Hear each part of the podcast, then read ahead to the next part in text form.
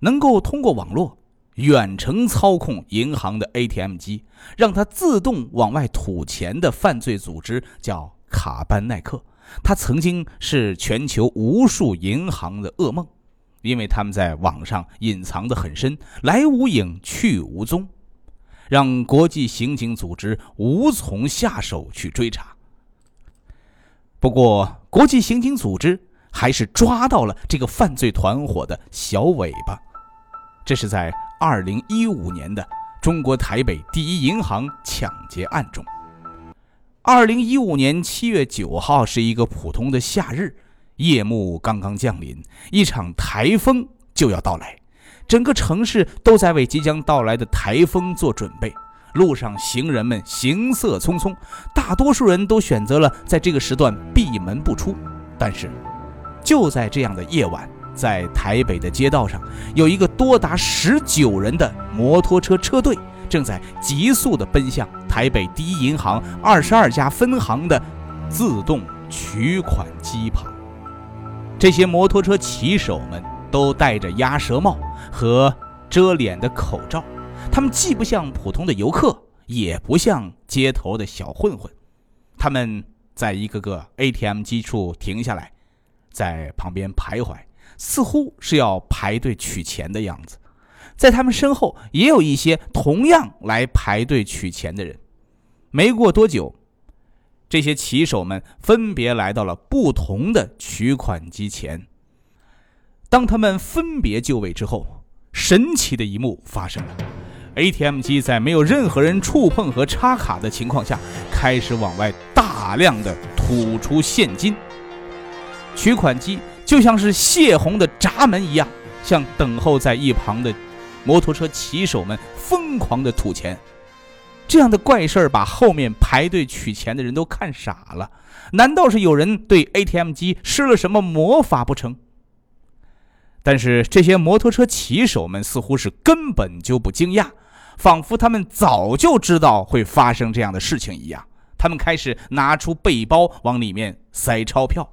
装完之后，他们拎着背包，根本不理睬后面的人惊讶的目光，转身上了一辆辆摩托车，消失在了雨夜之中。这些神秘的摩托车骑手在第一银行的二十二家分行的自动取款机上，一共取走了八千三百二十七万元巨款，这也一举创造了台北市银行犯罪的最高纪录。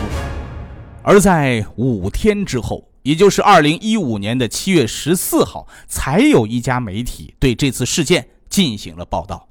在媒体报道的时候，这些骑手们早就想好了逃脱追捕的方式。当时卡班艾克组织故意让一台 A T M 机在普通民众面前发生这样的吐钱事故。他们的想法是啊，一旦有很多人捡走这些钱，警察就会先去调查这些普通人，他们的钱罗雇佣军们就会乘机逃跑。一切啊，都如犯罪分子预料的那样进行，只是被飞舞的现金震撼的路人们默默地把钱捡了起来，然后又交给了警察局。因此警方对这些路人们只进行了一个简单的调查之后，就迅速地回到了正轨，开始追踪那些摩托车骑手们。而警方的迅速调整方向，也成为了追踪卡班艾克组织的第一块多米诺骨牌，随之整个犯罪团伙开始了崩塌。在 A T M 机出现故障的第一时间，第一银行被盗账户的另一头也收到了来自银行取款异常的电话报警，而正是这个警报让台北市警方通过异常账户所有关联人的通话记录，锁定了这支摩托车骑手雇佣军的个人信息。另一方面，二零一五年的七月十五号，摩托车车队的领头人巴比收到了来自北欧老板的警告，在警告当中，那个匿名的老板让巴比赶快离开台湾。这个巴比当然是一个化名了，说起来有点好笑啊，这个化名听起来就像是一个宠物狗的名字，巴比啊。虽然当时这位巴比手里还有六千万现金，等待转移。但是出于安全的考虑，巴比最终决定在警方进一步行动之前弃款潜逃。但是令巴比没有想到的是，在十九位摩托车车手行动之前，已经有热心的市民对这些行为奇怪的人进行了报案，而台北市用于记录交通信息的监控摄像头也还原了十九位摩托车车手的逃跑路线。随后警方清查了饭店的住宿记录，并且在七月十五号突袭了他们的临时住所。在当天的行动当中，他们抓获了三位骑手，而且找到了他们没有来得及转移的六千万的现金。不过遗憾的是，那位叫巴比的摩托车车手成功的逃脱了。在第二天的上午，警察在媒体上用头版头条发布公告，我们追回了六千万的银行抢劫赃款。根据欧盟在二零一五年所做的一份专门针对卡班艾克犯罪组织的研究报告显示啊，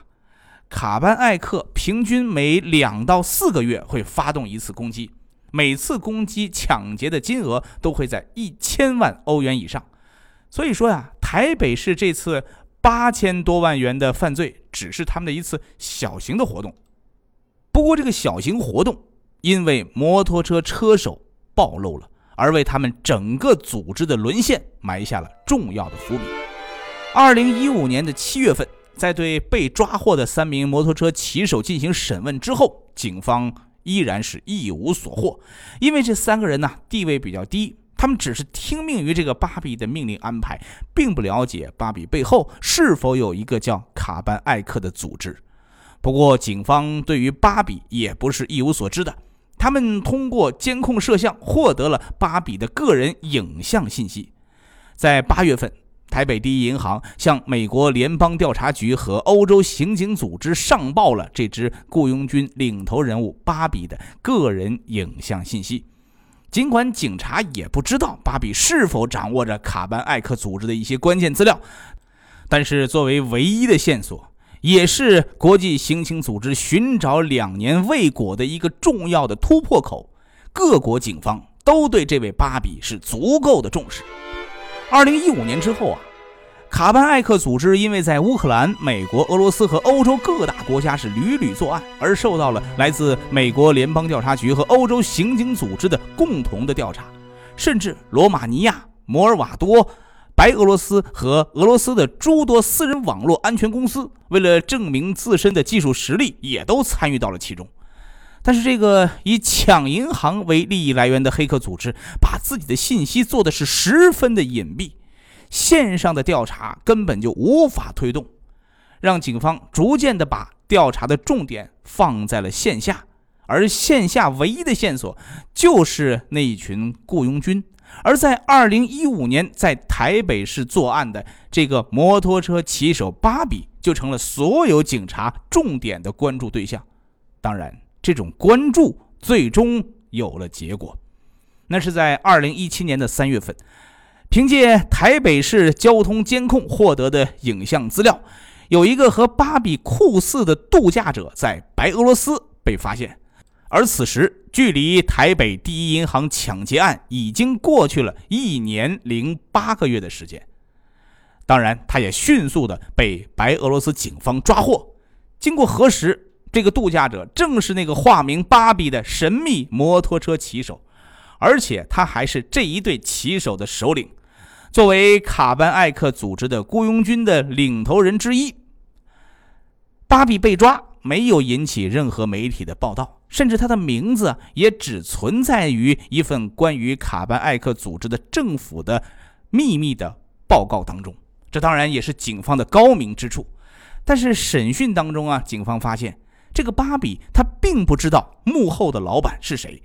尽管他也多次为卡班艾克组织办事儿，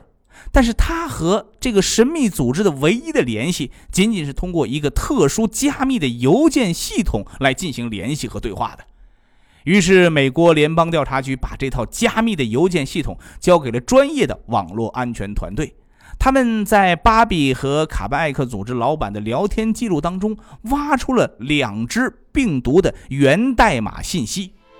后来网络安全部队通过不断追查这两只病毒源代码的联系和出处，最终锁定了身在西班牙的一名电脑技术达人，这个人叫丹尼斯 K。